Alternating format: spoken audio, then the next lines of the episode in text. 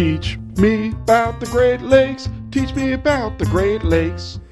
Welcome back to Teach Me About the Great Lakes, an exactly twice monthly podcast in which I, a Great Lakes novice, ask people who are smarter and harder than working smarter and harder working than I am, and sometimes more eloquent, to teach me all about the Great Lakes. I'm joined today by Carolyn Foley, research coordinator at Illinois Indiana Sea Grant. Carolyn, what's up? Um, my cat is currently trying to attack my headphones. Okay. So that's what's up right now. Um, and so do you have like a, a long cord that is uh, being clawed? Is that the deal? Yeah, I keep one out so that I can hear my kids. There you go. And yep, yep. I keep them both on so I can't hear my kids. That's maybe a difference in our parenting style. I uh, so everybody, you can look down to your show notes. Carolyn will send me a photo of the cat because uh, the rule of recording is if there's a cat, you have to have a picture. And uh, what is what is the cat's name? Optimus Prime. Optimus Prime.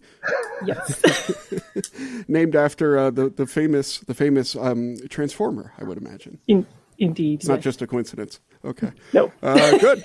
well, uh, speaking of famous things, we're going to be talking today again about uh, uh an famous invader that maybe Optimus Prime could talk about. We're going to talk today all about invasive species some more. It's a huge issue that we work with. And so we've got a, a bunch of guests lined up. This is actually an action, like an episode of Transformers. This is an action packed Teach Me About the Great Lakes. Uh, so maybe we should just uh, jump right in if that's cool with you. Sure. All right. Great. Uh, transitional music. Oh, since this is invasive related, we have this special inside joke transitional music. Here we go. It's a song called Crawdad Hole. It's like an old fashioned. Anyway, we'll shut it up. I apologize to our, our listeners and our guests. Um, great. Our guests today, we're joined by two people right now. First is a, a, old friend of the show, Dr. Brian Roth, an associate professor at the Department of Fisheries and Wildlife at Michigan State University. Brian, how are you today? I'm doing great. How are you? Uh, I'm feeling good. We're rolling. It's 9:30 in the morning. The coffee's kicking in. It's good. Uh, and uh, we're also joined by Illinois Indiana Sea Grant's own Greg Hitzeroth. He's our aquatic invasive species outreach specialist. Greg, what's up with you, man? Not me, but here I am. Yeah, Greg. Poor devil is on Central Time, so it's an hour earlier for him.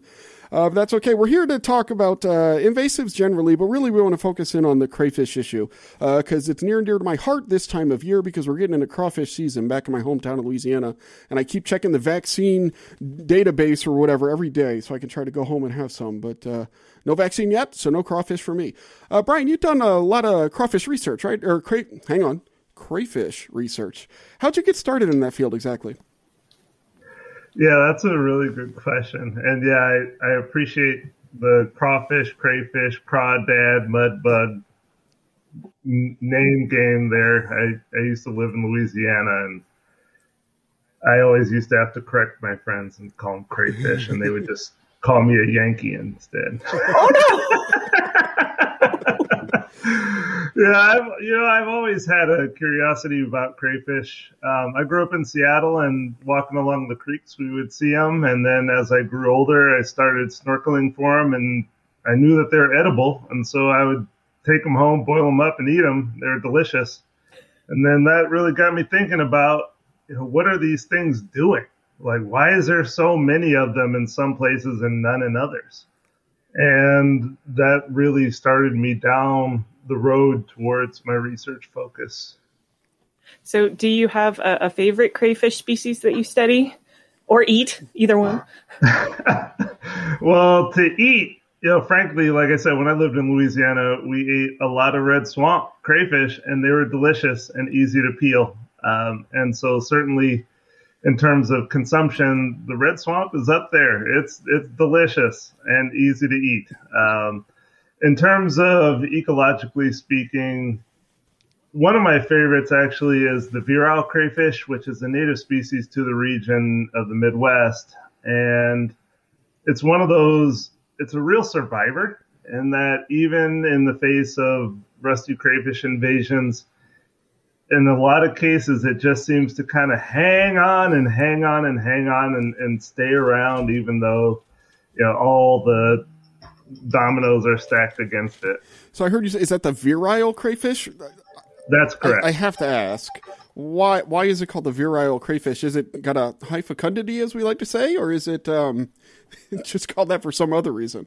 Because I think virile, really, you know what I'm thinking. Yeah, it's it's interesting and and not particularly, it's kind of uncouth, uh, to be honest with you. Uh, crayfish have reproductive parts that are not so unsimilar from humans. Oh.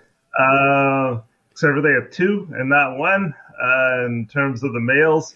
And the virals are, are substantial. I'll just say that. that is not the reason why they're my favorite, by the way. It's actually my favorite one too. I never heard of it till just now, but uh... um, all right. Great. So, what are some what are some things about um, like are crayfish actually better invaders than other species, or like than fish or something like that? And what are some of the features that make them good invaders? Yeah, crayfish are, are nasty. That that is for sure in terms of their potential as invaders. I wouldn't necessarily say they're better or worse than fish because there are certainly some fish that are are unbelievable good invaders. Think um, common carp, yeah. which are worldwide. Um, goldfish are really good invaders, believe it or not. Um, and then beyond that, humans are really good at transporting species around the globe. So one species that you might not think of as an invader per se, but is a really good, uh, well, it, it's a species that has been distributed widely is something like rainbow trout. Hmm. Right. So rainbow trout have a very small native home range, basically the west slope of the Rockies and Cascades, but they've been introduced to well over a hundred countries right? So it really depends on the species that you're talking about. But in terms of crayfish, um, certain species in particular are really good invaders, and the red swamp crayfish is certainly near the top of that list. There are a number of species that have been introduced both within the United States and North America, as well as to other shores, including into Europe and and they're good. And one of the things that makes them such good invaders is that they're oftentimes really tolerant of of conditions uh, of varying conditions, I should say. So um, the red swamp, for instance, uh, you know, whatever water body that they had been surviving in can dry out completely for months at a time and they're fine. Huh. They survive, they reproduce. They, in fact, don't mind it when their ponds dry up. So what do they do? Is that when they is that when they hunker down like in the little uh, burrows and burrows and they put yep. like mud? So there's like little mud piles on top, right? Sometimes, yeah, sometimes. So that is something that we're finding that's different here in Michigan, where they've invaded oftentimes as compared to what they do in their native home range, and it, it probably has to do uh, with the soil characteristics. So there's a lot of clay in their native home range, and so they build these chimneys. Right? And so if you drive down any road in Louisiana where there's any kind of ditch, you'll see these chimneys everywhere. everywhere. Yeah. Um, whereas here in Michigan, they occasionally make chimneys, but oftentimes it's just a hole. Hmm. and and that's the sign. So you have to look very closely and and be able to differentiate between what's a crayfish hole and what's like the chipmunk hole. Greg, how did uh, how did Illinois Indiana Sea Grant? How did we get involved in crayfish? Like, uh, I mean, so it's a big issue in our. So we cover the two state region in addition to the Great Lakes broadly, right? And and so uh, are invasive crayfish like a big deal for us too? How did we get started with that? Um, yeah, so a lot of my work is focused around organisms and trade. So um, organisms that get bought and sold. Um, and through my work, I had visited plenty of aquarium shops and nurseries or garden centers. Yeah. And I kept coming across crayfish um, being sold as crayfish, like no species designation. And knowing that there are some known invasive species of crayfish out there, it was a little disconcerting uh, what was being sold.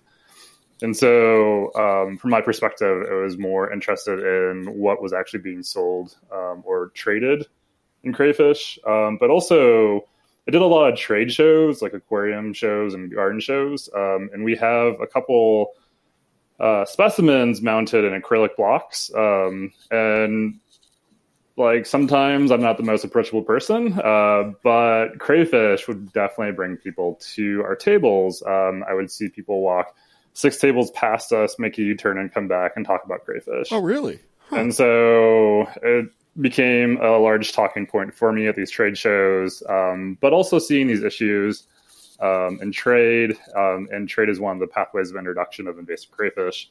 Um, but also uh, hearing stories from groups like Brian's um, and Seth Herbst in Michigan, uh, Reuben Keller in Illinois, and um, Tim Campbell in Wisconsin, DNR, um, talking about new populations of red swamp crayfish popping up. Um, it seemed like a, like an interesting topic to be involved in um, and the outreach perspective. Yeah, and so so I guess there's a question. So people are like selling them for aquarium. So people put crayfish in their aquariums, like for decoration or pets or whatever. I don't even know. Like our aquarium has one fish kind of swimming around. Um, and it uh, not doing much. So we know that they were probably introduced that way. You know, people releasing them, and I think Brian talked last time he was on about uh, you know how there are some let go through uh, crawfish boils or whatever. Hmm. Uh, what's the big deal? Like, why do we care about this generally? Like, invasive species are bad, I agree, but it, what what is the effect when when uh, either uh, rusty or, or swamp crayfish get um, introduced? Like, what are the effects of that in the area?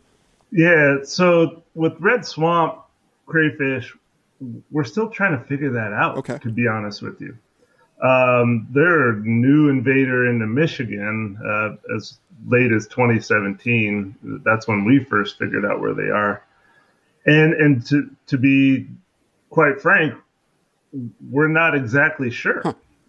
That's because they are so new, and many of the systems in which they've invaded were not particularly well studied before they got in. That's oftentimes one mechanism to be able to determine their impact is you look before they got in and then you look after. Well, if there's no before, then how do you know what happened afterwards, right? With other invasive crayfish species, we have much better information, and even with red swamp crayfish in other locations, say in Europe.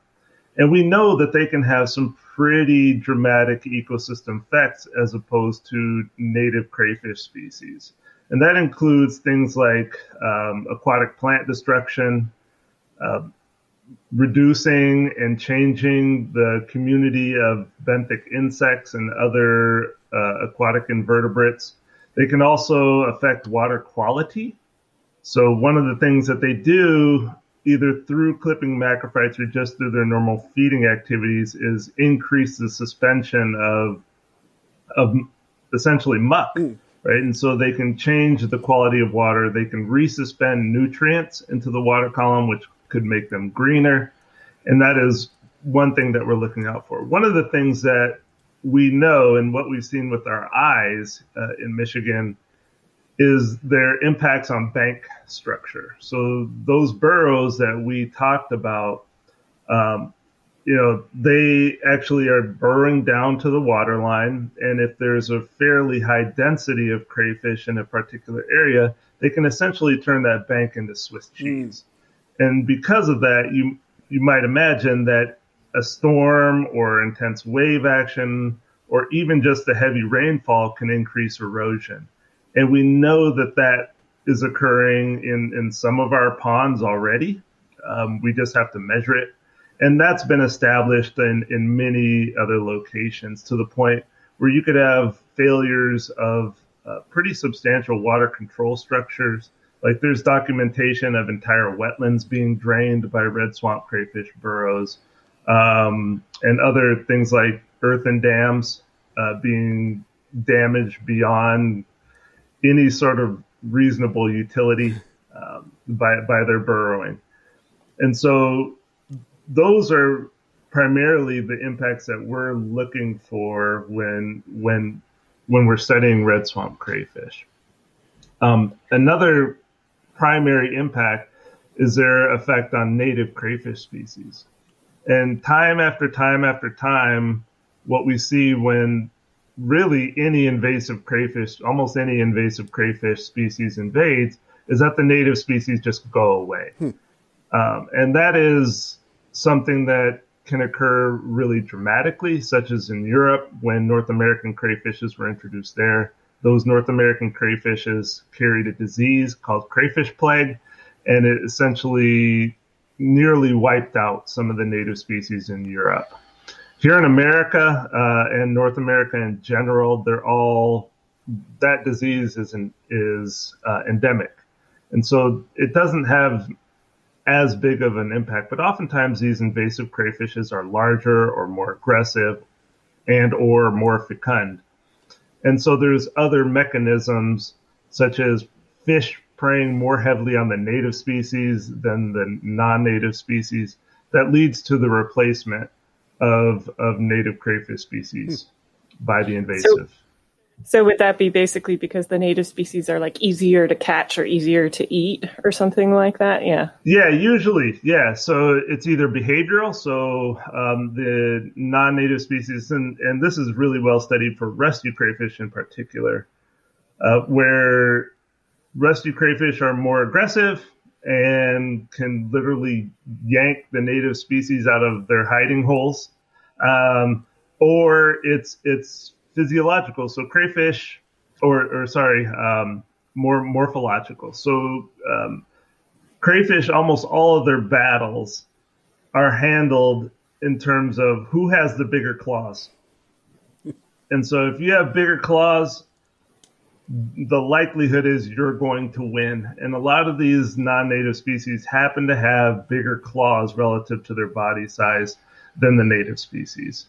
Yeah, like in, in Louisiana, when you get the biggest ones, you can you actually eat the claw meat sometimes. Like it's it's it's you know like like five per boil uh, are are that big. But those are the ones. yeah, man. those are the. That's ones. my favorite part. Yeah. The claws have the sweetest meat for sure. You're a title machine.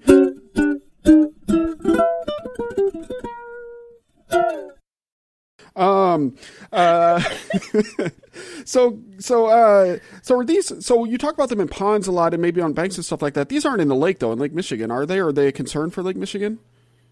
Yes. Yes, very much so. Um, yeah, it's something that I think still needs to be worked out. So Lake Michigan proper, particularly for uh, red swamp crayfish. So the lake proper is, is probably not their ideal habitat. Mm-hmm. However, um, for rusty crayfish in particular, they've invaded everywhere in Lake Michigan, um, all the way from the south, all the way up, pretty much up as far north as you can go. Um, with red swamp, we're really concerned about the surrounding wetlands and and inland water bodies, river rivers that lead into the lakes. That is where we're most concerned. In fact, they already are established in the Lake Michigan basin um, a scientist by the name of Reuben Keller, who's at Loyola Chicago. Um, he has done extensive work in the canals around Chicago on red swamp crayfish invasions there. And we'll put a link to some of the work that Reuben's done uh, and some of the work you've done in our show notes, which you can find at teachmeaboutthegreatlakes.com slash uh, 27, because this is episode 27. So, Greg, uh, so this is a regional problem that has a lot of different potential pathways of introduction, like we talked about, from the, the crawfish boils to the organisms in trade to who knows even what else. It seems to me like a collaborative approach is the way to go, and that's kind of the idea, right, behind the Invasive Crayfish Collaborative. Do you want to tell us a little bit about what that is and how it was formed? Uh, yeah, so in Great Lakes Invasive Crayfish Collaborative was again born out of those observations about um, uh, different introductions happening around the Great Lakes. Um, there's some concern about additional species being introduced. Uh, Illinois lists uh, Cherax destructor, also known as the yabby, as a potential invasive species, which is a crayfish from Australia. Um, there is a concern about a species um, called marbled crayfish, which is self cloning or parthenogenic. Um, so there's a variety of species of crayfish of concern. Um, red swamp crayfish is a huge concern in the region, but we also wanted to think about like all the different species that are in trade, um, all the different pathways of introduction of different species, but also um, not being a crayfish expert. My background is in botany, actually. Um, and so trying to uh, rely on expertise like Brian or Reuben Keller or Eric Larson at the University of Illinois or Chris Taylor within the Illinois Natural History Survey, trying to leverage all these other people who do have expertise in crayfish to be able to help address these issues across the Great Lakes. Um, and use a outreach perspective. Um, so really, what we wanted to do was bring together a whole bunch of people to talk about crayfish and share information. So essentially, we established a uh, set of meetings associated with um, other meetings so we can get experts to these meetings. So the Great Lakes panel on aquatic nuisance species, we usually try to tack on our meetings around those meetings when you know people actually saw each other in person. And we hosted webinars. Um, we have a website. We have a Gmail group and a monthly newsletter. And so we essentially just tried to create a means of sharing information among experts and people interested in crayfish in the Great Lakes. Um, so everyone down from graduate students up to professors and everyone in between, such as land managers, outreach professionals, etc. So pretty much it was just an excuse to go talk about crayfish in a large group. Yep. So and and so it's really it's serving that coordination type role in communication. Is that kind of where you, uh, I guess, you planted yourself as a botanist? Um, but uh, but but but I think that's a really valuable role, right? So, what are some of the things that have happened as a result of the the ICC? Um, yeah. So as a result, I think we've created a lot of good means of communication. Um, we've created some good conversations we did a needs assessment of our stakeholders. So, pretty much what we did is we asked a bunch of questions from ICC members or Invasive Crayfish Collaborative members about what they saw as their need to understand crayfish and crayfish management or crayfish research in the region. Um, so, we partnered with Craig uh, Miller at the Illinois Natural History Survey to do a survey um, of our stakeholders and pretty much we asked people open-ended questions about what did they feel they uh, were lacking um, in these topics, uh, including outreach. And then we asked them to rank those. And so we essentially created a, a priorities list yeah. for the region um, based on expert opinion. All right, so let's hear it. Um, what are what are? Give me the top two or three priorities, I guess, just so uh, so that the the influential listeners to this show can uh, help to make those happen. I think uh, a better understanding of impacts in the biology of some of the crayfish people found to be important, and mm-hmm. also understanding um, the management methodology. I think better and a more broadly perspective. Ask like a bunch of scientists what they need, and the answer is more science. I agree in the same way, but it shows what a dearth there is, right? It's like to know something, like even to know the basics, just takes a a uh, crayfish load of work, right? And yeah. and uh, it's easy to say oh, we should do this, we should do that, or whatever, but it's just a ton of work. Yeah. What was interesting, though, in part, was that some of the things that people identified as needs, other um, experts like Eric Larson and Reuben Keller did approach us and say that a lot of this information does exist, and so that essentially pointed out another need of just more communication yeah. of crayfish issues. So this is a question for, for both of you, but um, do you think there's hope in the fight against invasive crayfish, or are we just trying to minimize damage? Like you're, you know, you're talking about the ones that are here, you're talking about the ones that are on the horizon. Who knows how big these crayfish are going to get, and they're just going to keep fighting. The beer is quite so. big, but uh, yeah. but yeah, so question for both of you: Do you think there's like there's hope, or are you just trying to minimize the damage that occurs? Yeah, so this is Brian, and um, I think there, it's a mosaic. Uh, there's no simple one answer. I think in certain situations, control and even eradication of certain populations is feasible. We're actually attempting an eradication of red swamp in a couple ponds this upcoming summer. However, in certain situations, they've kind of gone beyond the control stage. So a good example of that would be like rusty crayfish in, in northern Wisconsin, right? They're in so many lakes. Those lakes vary in size uh, from small to bigger than you want to deal with. And you can't just go in there and you know reset that lake, right? There's there's other management priorities that wouldn't allow that, nor nor should they, right? They shouldn't just. You have to do the kind of the cost benefit of starting over on a lake, um, and, and even still, the methodologies for control and eradication of, of crayfish are, are still being evaluated, right? So there there's a number of different ways to try to do it and and there's no one single prescription that that would work for for every water body and so it's it is a mosaic. I think in certain situations, control or eradication is possible, but in many others, um, it's not. The most important thing I think in in all situations, we don't want new, more new invaders. So some of the species that Greg mentioned, such as the marble crayfish, uh, the white claw crayfish, the yabby those are ones that we don't want here. And so if, if we can reduce or eliminate the potential for, for new invaders, that would be beneficial relative to the situation we have now. Some of these species that are already here, uh, we may be stuck with. And that just depends on where they are and what kind of water body they're in and what kind of management priorities exist around those water bodies. So then, related to that, I guess, uh, you know, thinking about preventing new invasions, do you have like, a, and, and this could be other of you, uh, maybe like a, a, a, top couple of tips uh, to give? We want top tips for listeners on um, uh, reducing crayfish invasions. And if you want a drum roll first, I've got that ready to go. So we can do, uh, yeah, we'll do that. We'll do a drum roll, and then um, and then we'll have your top tip, Greg. All right. So do you need a second to prepare a top tip? Oh my gosh. Um, I think I have a good one. All right, here we go. Drum roll. I, we paid a lot of money for this, so.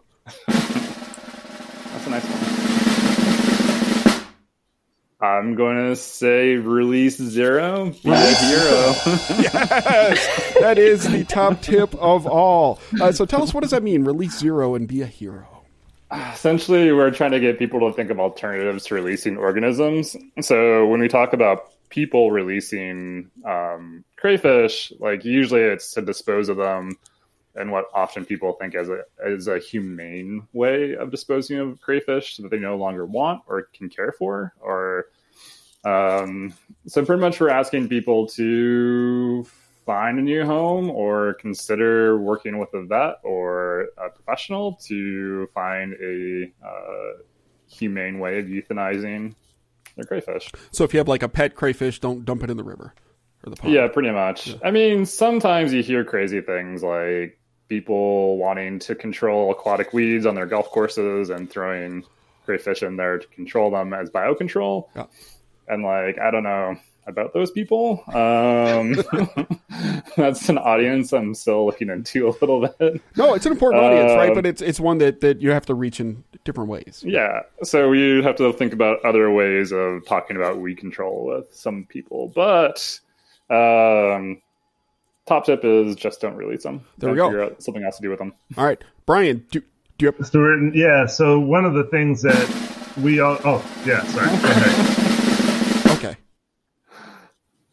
learn what crazy. Oh, oh, okay. Yeah. I'm so incompetent.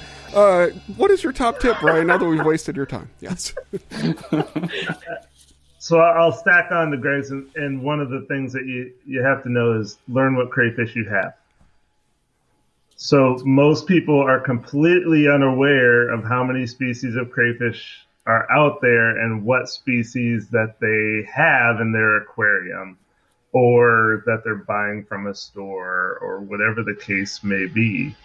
Um, and, and we've learned that by going into some of those pet shops, et cetera, that Greg mentioned, and the owners and managers of those pet shops, they don't know what species they have.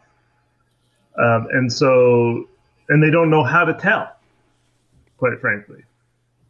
Uh, so, learning what crayfish you might have uh, in your possession is is really important. Yeah. And, and just as a side note, the most humane way to euthanize crayfish is simply to stick them in the freezer. In the freezer. That is the most humane way because essentially they just get cold and go to sleep.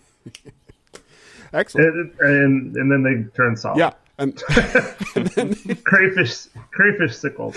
There we go. Crayfish sickles. It's uh, the... so. Is there is there a resource um, for crayfish identification that like is there an online resource that we can add to the show notes if people want to try to up their identification game? Yeah there's several actually. Um, and i can point you in in fact there is a thread on the icc about about crayfish identification. And there's uh, field guides uh, for illinois and field guides for Michigan. And I don't know if there's one for Wisconsin, but the species that are exist in kind of that quad state area from Minnesota, well, five states from Minnesota around the bend to, to Michigan are pretty similar. And so there's a lot of overlap. There's a great one from the Illinois Natural History Survey and Chris Taylor. It's a book. I think it costs about ten dollars, but it's it's very good. Lots of good photos, um, really good descriptions, and taxonomic keys. Yep. So. And I can I can pass you one that uh, that Michigan produced that's oh, nice. online and perfect. Free. Well, we'll put links to all those in the show notes cool. uh, as well. Again, teach me about the Great Lakes.com slash twenty seven. Uh, you know, this is really interesting. Uh, I'm talking about crayfish, and it's actually kind of hopeful that we can help, you know, at least prevent future spreads. But that's actually not why we had you on Teach Me About the Great Lakes this week. The reason we had you on Teach Me About the Great Lakes is ask two questions, and the first one is this. Uh, and we have an answer from Brian for this, but maybe it's changed. I'll be interested hear. Uh, Greg, if you could choose to have a great donut for breakfast or a great sandwich for lunch, which would you choose? I had some time to think about this, yeah. and my answer is actually a combination of both. It's the donut hamburger. The, the so you instead of a bun, you use no, a donut. Horrible. Oh no! you tried to Kobayashi Maru this thing, but instead good? it sounds horrible. Yeah. Okay. so, have you ever actually had guess. one, or are you just uh, no. trolling us here? I'm just trolling you. Oh. Um, but I think in the, the nature of this, I would I would try it. Yeah, I, I was gonna. so the next question is where to get one. So if I see one in Chicago, I'll try it. All right. A, no, I won't. I'm not going to try donut hamburger. I'll be honest. Maybe a hamburger with a side of donut, but. okay, well, uh, uh, thanks for that, Greg. Um, Brian, I, I, reviewed the tape, and last time you were here, you said a sandwich as long as it was corned beef with mustard from Chicago. Uh, do you want to revise that answer? Or are you sticking with it? I'll revise, although that first choice is really hard to beat. um, I have made some really good Philly steak, Philly cheesesteak sandwiches um, over the coronavirus pandemic, being stuck at home and trying to gain like 50 pounds, and that helps. All right, so what's because... good? I'm glad you're able to achieve your goals. what's the secret to a good homemade Philly uh, cheesesteak sandwich? Uh, you really need good meat. So the steak is critical. I actually prefer flank steak over ribeye. Um, and it just, for me, has more flavor oh. and is delicious. And then you really have to get those vegetables just right, just right. Just a little bit of teeth in them and melt the oh melt the cheese in it. There we go. Fifty pounds. Fifty pounds. 50 pounds. per sandwich. I ate nachos the other. Anyway, never mind. Uh, that's a different podcast. All right. Uh, so, Greg, you are uh, Illinois Indiana Sea Grant's aquatic outreach, uh, aquatic invasive species outreach specialist. What what makes you good at that job? Like, what are, what are key skills that somebody needs to have in your type of work? Do you think? Oh, good lord. Um, oh, you act like I didn't send this to you in advance. Yeah, I know. I've been thinking about it. Uh, I don't know. There's so many, so many answers to this. I think um, I find being tall and intimidating the best yeah. uh, when working in person. Um, so really command authority. So I think that's my all right uh, best quality. thank you for that mental note on Greg. Don't ask him questions. Good. Uh, so Brian, you haven't answered this one because we changed up our second question for year two. But so, what do you think makes a really good? Um, I guess you're a, a, a researcher and an associate professor and a fish ecologist. What are key skills you think that make somebody great at that job? Uh, stupidity. Okay. I don't know. That's a little known fact being about professors glutton, and researchers. Being a glutton for punishment, yeah. I think, is is uh, is one of them. No, it, um, almost a pathological stubbornness quite frankly. I think is is really key to being a faculty member in just about any field. You have to really uh, learn from your mistakes, I should say, and, and you'll make a lot of them, and hopefully you'll come out the other side. Wonderful. Uh, great. Well, where th- this has been really fascinating discussion. We can't thank you enough. Where can people go to learn either to follow you on social media, learn more about your work, etc.? Um, we can start with the ICC. Greg, where can people go if they're interested in that? Is there a public website or is it mainly just internal stuff? It is. Uh, it's invasivecrayfish.org. Um, and the, you can see our invasive crayfish um, Google group, uh, RSS feed on that website. Um, and you can always join through the website as well to become part of the collaborative. And that's open to anybody, regard just open interested. to anyone who's interested in crayfish. There you go. Great. And uh, Brian, so you have a great Twitter follow if you like pictures of fish. Um, and, uh, and crayfish. And crayfish. Really just pictures of aquatic things generally. Uh, where else can people go to find out more about what you do? Yeah, my website is Roth Lab MSU all one word dot com. com. Wonderful. Well, uh, Brian Roth, associate professor at Michigan State University, and Greg Hitzroth, who is uh, Illinois Indiana Sea Grant's aquatic invasive species outreach specialist. Thank you so much for coming on and teaching us all about the Great Lakes. Thank you for having me. Thanks.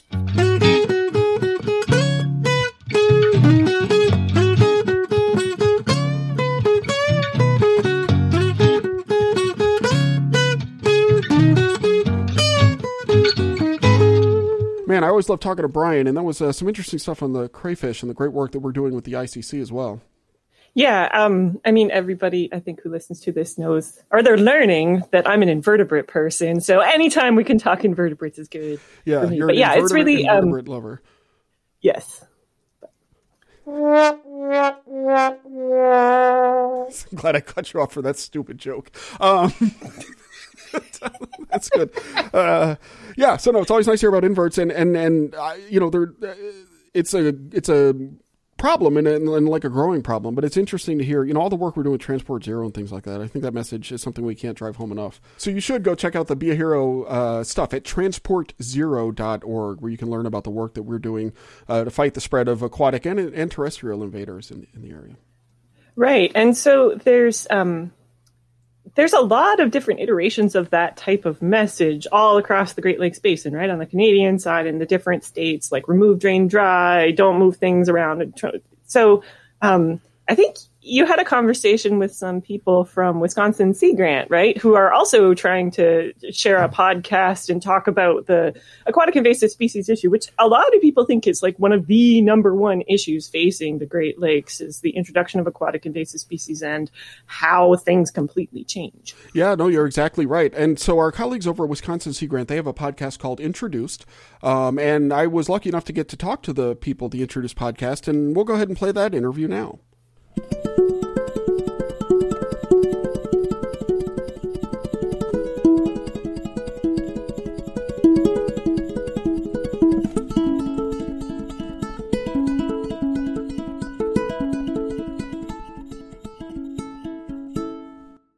So next we're gonna so we we move from talking about the uh, invasive crayfish collaborative and all the great work that they're doing and and uh, having Brian back to talk with him about the work that he's doing, but we wanted to go more depth on on aquatic invasive species because it's such an important issue.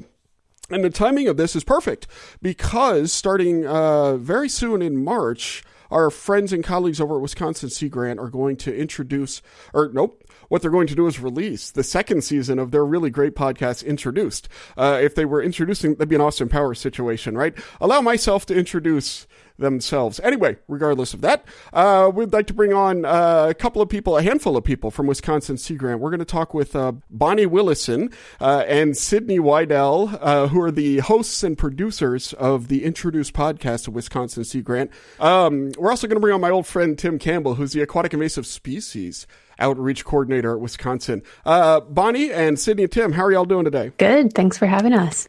Yeah, we're thrilled to have you. So, introduce. So, for those of you who don't know, first of all, let's get this out of the way right away. You should listen to Introduce. It's a really great um, uh, episodic podcast uh, that you can find. We'll put a link in the show notes, but it, go to Wisconsin Sea Grant and, and you'll see the you'll see it all over there. But it's a very different kind of show from Teach Me About the Great Lakes. It is, and I'm going to use some big words here, but it, it is professional and produced by people who aren't lazy. So that kind of puts it in contrast to us. Um, and it's all about aquatic invasive species. They did season one, they wrapped it up. Season two is about to come out. And it's got a Wisconsin focus. Of course it does, because they're Wisconsin Sea Grant, but the story is much bigger than that. And, uh, you know, each episode has, it feels like 225 interviews with really smart people talking about fascinating stuff. I, I just love it. You should definitely go check it out. But let's start with that. So how did so introduced? How did the idea come about? Why did you want to do a podcast about AIS issues?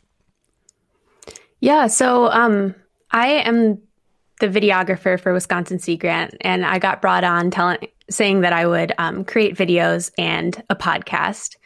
Um, my supervisor Moira then came to me about maybe six months into my job and said, um, "I think here's a topic that would be good for you to do a podcast on aquatic invasive species." And so um, from there, we hired Sydney as well to be the co-host, co-producer, and then um, Tim definitely as the aquatic invasive species outreach specialist gives a lot of ideas, a lot of advice as a recurring guest. Um, so that's how it got started. And so it's a really, like I said, a highly produced show. It combines field reporting, phone calls, interviews, uh, witty banter. Um, and it, it's similar, like you might hear from NPR or one of these, you know, professional podcast things. But how much work is that? Like, how do you put together each episode? Do you decide on topics in advance? And maybe you can talk about some of the topics that you've uh, covered, or, or, what is the process for putting together one of these really well done episodes? So, um, introduced, I like to say that it's about Wisconsin's changing waters or changing waters in general. It's about invasive species, but also humans, you know, human stories, because humans are the ones that are introducing these species and human, you know, humans all interpret these species differently. Um, so we we didn't exactly know what form the podcast would take at first, but we decided to kind of do this, um, gather interviews, do research and everything, and put together multiple interviews into an episode. So we usually start off by researching, um, getting ideas from Sea Grant staff, researching um, what stories we could follow, and we gather interviews, talk to a lot of people um, over Zoom or take field trips even we then will write the script and record and edit. So it's a lot of work that goes into each episode. Um, we calculated that in season one, we talked to 30 people. Season two, we talked to like 31 people, and each interview takes like a, about two hours. So it's, um, and then you have to sit down and review the, the interview and cut it and everything. So it's, it's a lot but um, it's fun. That's that's a whole lot. I, I, I guess it is fun. You spend more time in one season than I think we've spent on this whole deal. Um, so I have a question though. Uh, you say how people or different humans, uh, different people interpret species differently. I don't. What do you mean by that? How how do people interpret species? It's Sydney here. Um, thanks, Stuart. Oh, you're well, welcome. And yeah, I, I, should have said that in advance so we know who's who. Anyway, I'll figure that out. All right, Sydney. So, how do people interpret species? Well, first of all, I just want to say we are big fans of teaching about the Great Lakes. Um, and then to answer your question, what we've been learning more and more as we try to tell these stories and we talk to different people from different backgrounds who and different disciplines who all come at a topic or or a species, I guess, with like their own set of experiences, everyone is going to have a different relationship with that species. Like our own understandings of this has have changed so much since we started recording and doing all of this research. Like the whole way we define invasive species is if it's capable of causing economic or ecologic harm, but like harm for some people is different than harm for other people and some people have like long cultural histories with these species. Some people don't regard these as species at all. They think about them as beings. Um, so people even in like the relatively small space of wisconsin and all the watersheds that feed into the great lakes there's so much diversity in the way that people perceive and talk about these things. Yeah. So, Tim, do you see that uh, a lot in, in your work? So, you do a lot of work with the DNR, and so you, I assume, are really well versed in like the technical legal definition of invasive species. But do you notice that diversity of experiences with them in the work that you do? Yeah, and I guess what I really like about what uh, Bonnie and Sydney have done with the podcast is that I feel like a lot of times in my work as an AIS outreach specialist, I'm trying to think about how I can quickly get across some really scientific or technical information to people to try to help them make a better decision. But that's almost never the whole story.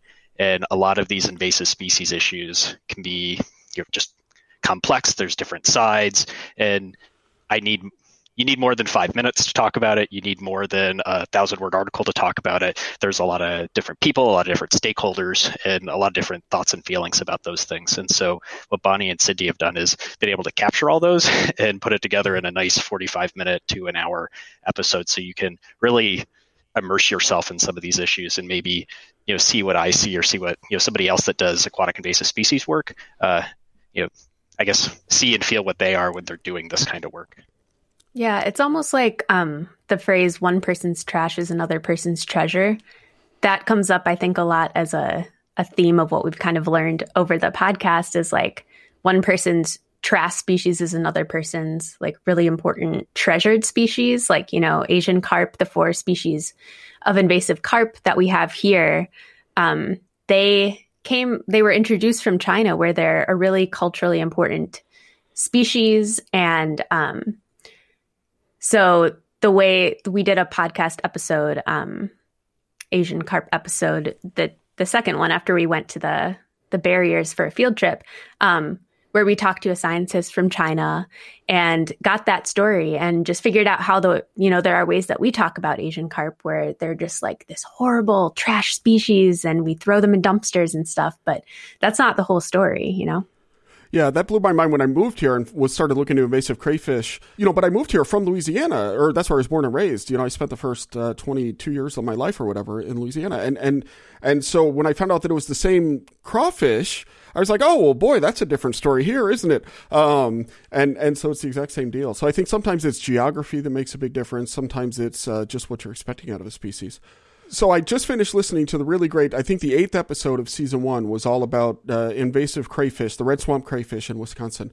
Sydney, why don't you give us an overview of that? And I think you know, I think it, it has some interesting examples of what we're talking about. How the how the crayfish got into yeah. Uh, could you give us like an overview of uh, you know basically that episode and how the crayfish were introduced um, and what they did? You know, and we can talk about what they did about it and things like that because I think it's an interesting story in and of itself. Well, Stuart, you're touching on a huge mystery because we don't know how the crayfish got introduced. And that was one of the big things that really drew my attention and Bonnie's attention and like imagination for that story is that the crayfish are in there and someone out there knows how the crayfish got in.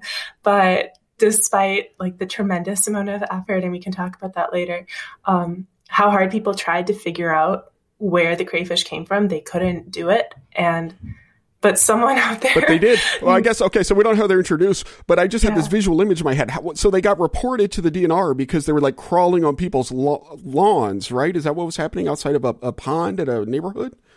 Well, actually, we got in touch with.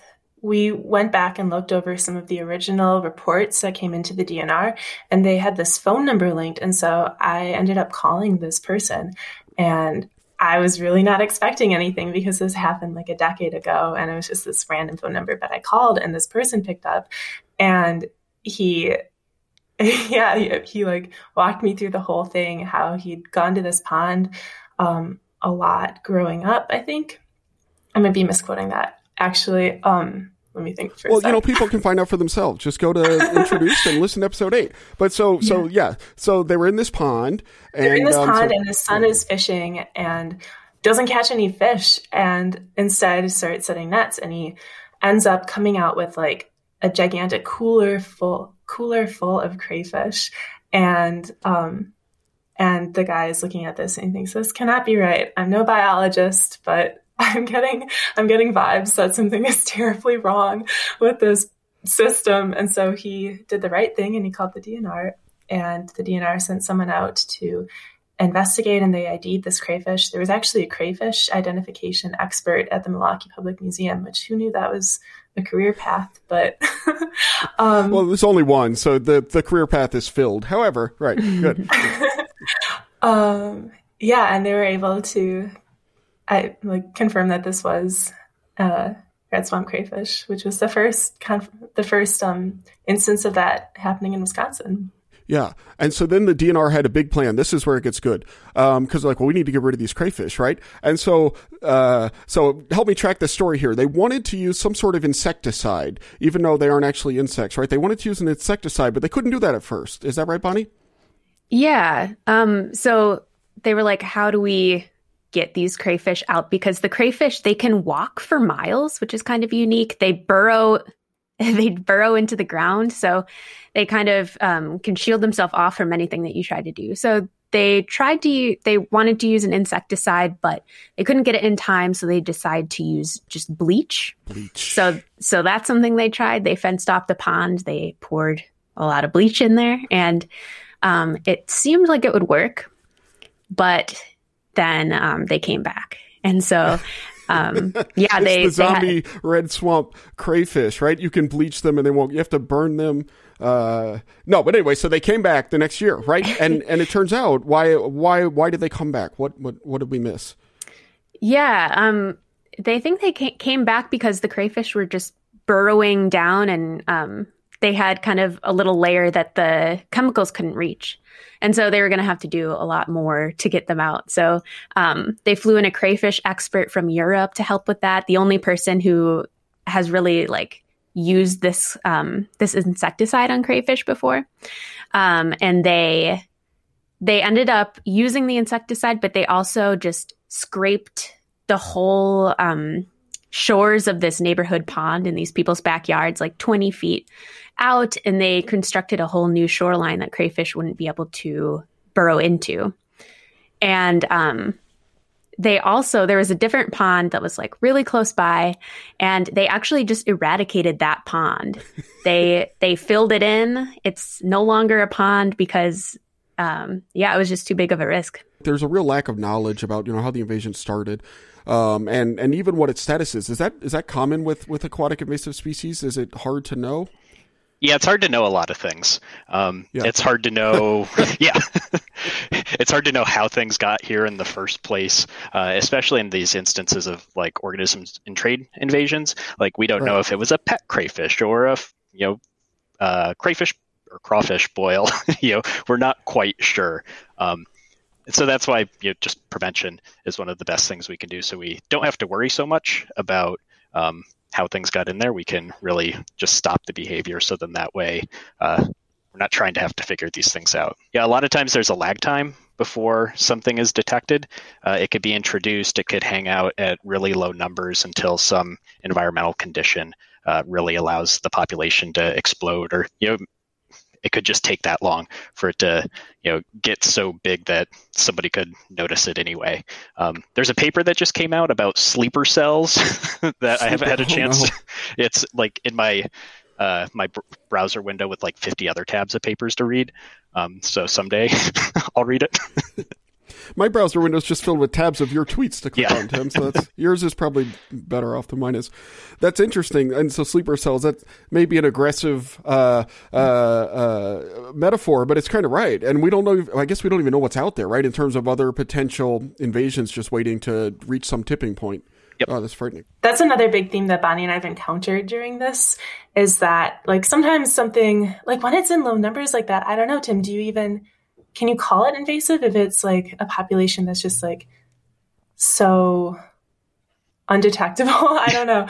But then like the environmental conditions shift around it and that can produce like a new context in which that species does become like very problematic for other species or humans who use that that um, resource. And so, yeah, it's like the species, but also you have to consider the context and that can be just as important.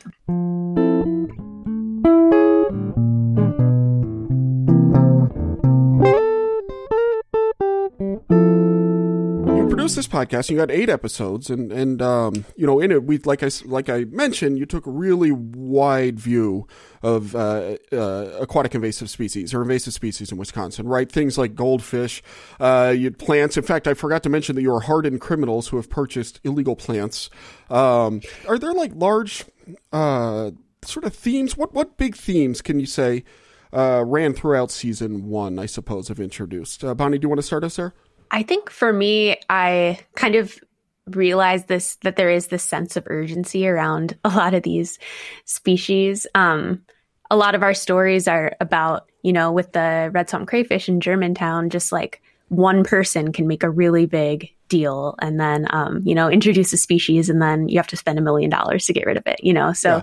telling a lot of stories uh, like that that will kind of tell people um like don't move invasive species you know like crayfish carp mussels they're all like a big a big deal and then i think um another theme is just realizing that what i said before about one person's trash species is another person's treasure species. And we've talked to people um, more upcoming in season two, but you know, groups like Native American groups, they believe that all beings deserve respect. And um, some groups aren't even using the term invasive species at all. And, you know, some of the ways that we talk about species, um, they're not always respectful to those beings. You know, it's not it's not their fault that they're here. So, um, yeah, it's about humans. So season two is coming up. What can we look forward to in season two? It sounds like you're going to continue to talk about the values of species. What else? What else might we expect? Well, we continue on with some of the some of the species that we looked at before. Like um, we did a few episodes on Asian carp, and in season two, um, Sydney goes carp hunting on the on the Illinois River with um, a captain who does aerial carp bow fishing where you like yes. spear the carp while they're jumping. Um, so trips like that, we talk about salmon and smelt in Lake Superior. Um, and then, yeah, more existential, you know, topics of what it means to belong and what it what it means for species to be native and invasive. That's excellent. Well, this is really interesting to hear, and and I, again, I recommend that everybody go and check out Introduce season one, so you can catch up before season two drops. Uh, but that's actually not why we invited you here and Teach Me About the Great Lakes. The reason that we invited you here and Teach Me About the Great Lakes has two questions, and the first one is this: If you could choose to have a great donut for breakfast or a great sandwich for lunch, which one would you choose? Sandwich. Sandwich. Got to go sandwich, says Sydney. And, and, and so if I'm in uh, uh, Madison, which I think is where you are, Sydney, where should I go to get a great sandwich? Um, I'm changing my answer donut. two choices. Donut, specifically a blueberry old fashioned from Greenbush Bakery. Blueberry, look at that. Short and to the point. Wrong at first, but uh, blueberry old fashioned the second best old fashioned that you can have from Greenbush Bakery. Is that right? All right. Well, when I am visiting, taking extensive notes, yes. um, I would agree. I'd say donut. I haven't tried that flavor though. Um, oh, okay. But, but, is it Greenbush the place to go, or do you have a different? I, I think all donuts made all anywhere donuts. are good. Yeah, but that doesn't help me travel. Is the thing. So I'm going to Greenbush, and I, so what I have to do is get a blueberry old fashioned and then all the rest of the donuts, uh, which is the the Bonnie special apparently. Get all donuts. Okay, great. And uh, Tim, do you have do you want to chip in, man, or, or if not, a little behind the scenes people? Tim's going to be back in a couple weeks, so he can wait. It's up to you. I'll give you more information. I'll have uh, time to think about a sandwich uh, okay. to tell you about, but. Um, I would uh, double down on the Greenbush donuts. They've pretty much ruined donuts for me everywhere else. So, Tim, what's your go-to? Um, I just, just the original, the sour cream one. I haven't expanded much, but it's they don't get any better. Uh, great. And the second question is is this. So, uh, and we'll focus on Bonnie and Sydney for this one. But you're both your podcast hosts, podcast producers. You're a, uh, Bonnie. You're a, a, video producer generally, or a multimedia content uh, producer. What is it that makes you good at your job? What makes a good podcast or video producer? And what what skills do you think you have that you bring to it? I think um, just sense of story and storytelling is a really important thing. Um, I think with with this podcast, it's a challenge to like interview a few people and um, and then try to piece it all together into like a story that is 45 minutes long. It's almost like a little documentary. Yeah. Um, with just one podcast episode. So I think like yes, storytelling just knowing how to make things interesting for people, like knowing how to make science into an interesting story that'll keep them, you know, interested. One thing Bonnie and I were noticing, we've gotten a lot better at starting as both like somewhat introverted people and this really like um John that makes you talk to people. um we've gotten a lot more fearless about asking people really weird questions and sometimes it's like, oh, I went too far. That was really bizarre. but okay, um, now hold on, hold on, hold on, hold on. let's let's hear your uh, an example of a weird question you've you've asked. Um, I was just listening back through an interview that we done a little bit ago, and I remember like feeling very awkward for having asked someone this question, but he gave like an incredible answer, so that worked out well. He was um I asked him to imagine that he was a Daphnia and what about being a Daphnia would or what about like encountering a spiny water flea would be the scariest part about being a Daphnia. And then he gave this like incredibly gruesome and violent description of how spiny water flea just absolutely dismember Daphnia in the water. Daphnia, if you're not familiar, they're like tiny little transparent organisms that float around and eat algae. And then spiny water flea are only a tiny bit larger than them, but they have this long spine. And apparently they just like shred these sweet little Daphnia. I'm really personifying them here, but um, yeah, I would never have known. that is a weird question. Um, yeah, but I like it, and, and it's interesting that then you get the uh, the best answers out of that sometimes. So a uh, good lesson there is is ask people weird questions. But y'all are fearless. You talk about you're introverted or whatever. You're like calling dudes ten years later randomly.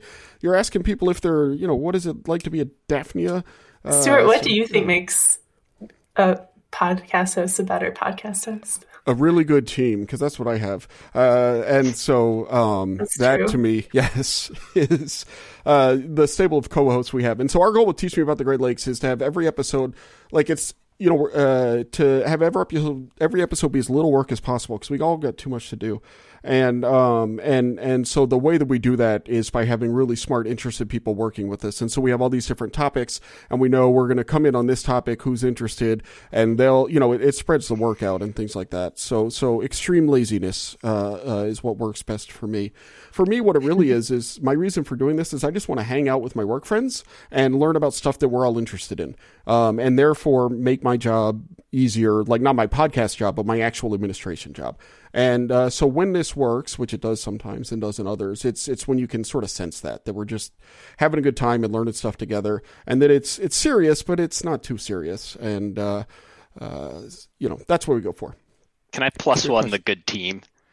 Because yeah. like when I think about it was like, oh, it'd be cool to have an AIS podcast. And then I'm sure like you've tried to design something in like Word or whatever to like make yeah. a poster and it looks awful. And then your designer does it in like 10 minutes and it's amazing.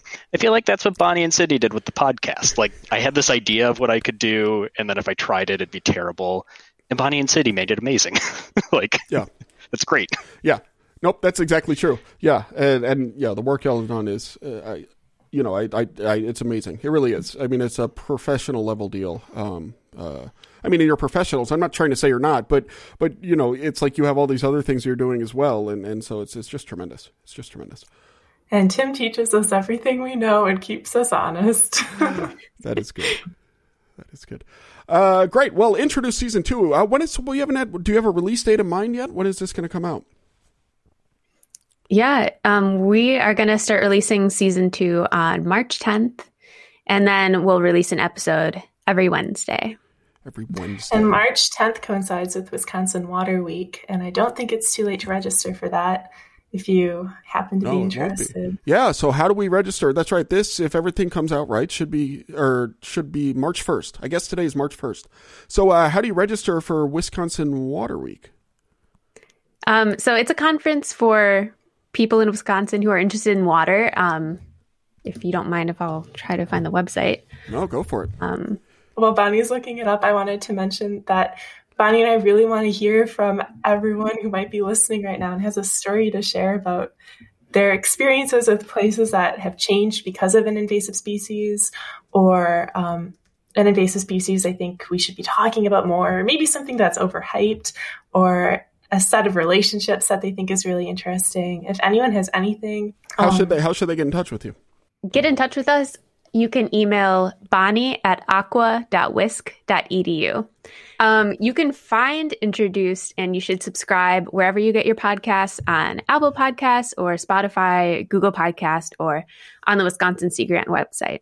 Yeah. Um, we are presenting at Wisconsin Water Week about behind the scenes of Introduced Um, what do you think is the best website to send them to, Tim? WisconsinLakes.org? Yep, that's going to be the easiest. Go to wisconsinlakes.org. And it's only $20 a day. Tons of great content for $20 a day. Man, you could spend that on donuts. So this is easy. Yeah. yeah.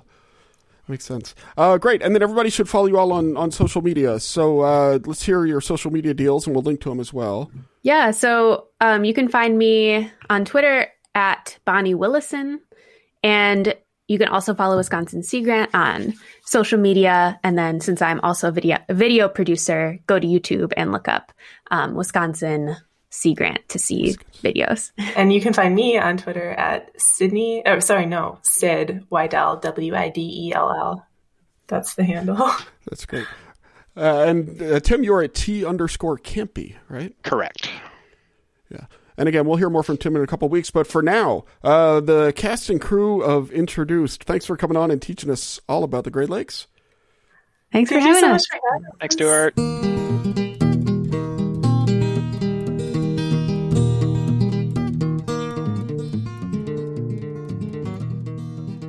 Uh, so that was a great conversation. I enjoyed talking to the folks with Introduced, and and again, I'm just blown away by the work they do to you know actually be professional and produce their podcasts. Uh, it's it's a different sort of model. I think, like I said in there, I think of them as like the uh, the the kind of produce show model, whereas ours is more of a talk radio model. Um, but uh, anyway, so what, uh, Carolyn? We've talked with a lot of people about invasive crayfish today and invasive species generally. What's something you learned about the Great Lakes? So I think um, one of the things um, that I didn't learn, but I want to say again is the you're gonna the crayfish win by the size of their claws. That's you know like so it's like you know you can feasibly see where they keep coming in, and then if they are actually food for other organisms, then that can totally screw things up. If all of a sudden your food is biting back a lot more than it was before. Um, I think another thing that strikes me, uh, you know, whenever you're talking, because we're focused on the Great Lakes, we're focused on the invasions here but I think Brian Roth brought up, you know, that crayfish from North America have gone to Europe and introduced a plague. Yeah. So I think um, a literal species, plague. yeah, a literal plague. Yeah. And so um, I think that you know it's important to remember that like our stuff can go other places and cause problems too. So it truly is a, a global issue yep. um, to think about. No, that is a good point. And uh, for me, the number one thing I learned is that uh, Virile crayfish, not just a clever name. Uh, so where can people go to find out? where can people find out more about what we do at Illinois Indiana Sea Grant?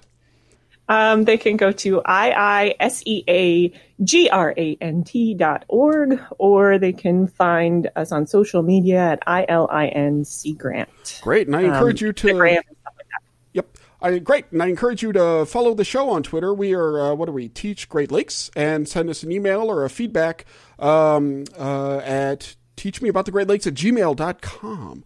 I did want to also say that there's a lot of good uh, invasive species specific content generated by Greg and our uh, and the other team, um, and there's a lot of good collaboration across the Great Lakes Sea Grant Network. So um, if you follow us on social media or any of them on social media, you'll learn good stuff. Yeah, you really will. Our, our AIS work is top notch, as it is throughout the region, because it's such a significant issue.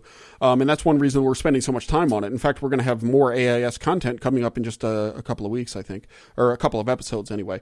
Um, but until then, please give us a rate, give us a five star rating. Tell a friend. If you have a friend, tell a friend about us. Um, write a good review. Don't write a bad review. The, the world has enough hate in it. If you don't want to write a good review, just hit pause. Go listen Introduced or some other podcast, that's fine. Um, but in between now and their next episode, uh, keep grading those lakes, folks. Keep grading those lakes. And somewhere is the thing. I have too many sounds now. I can't even. There it is.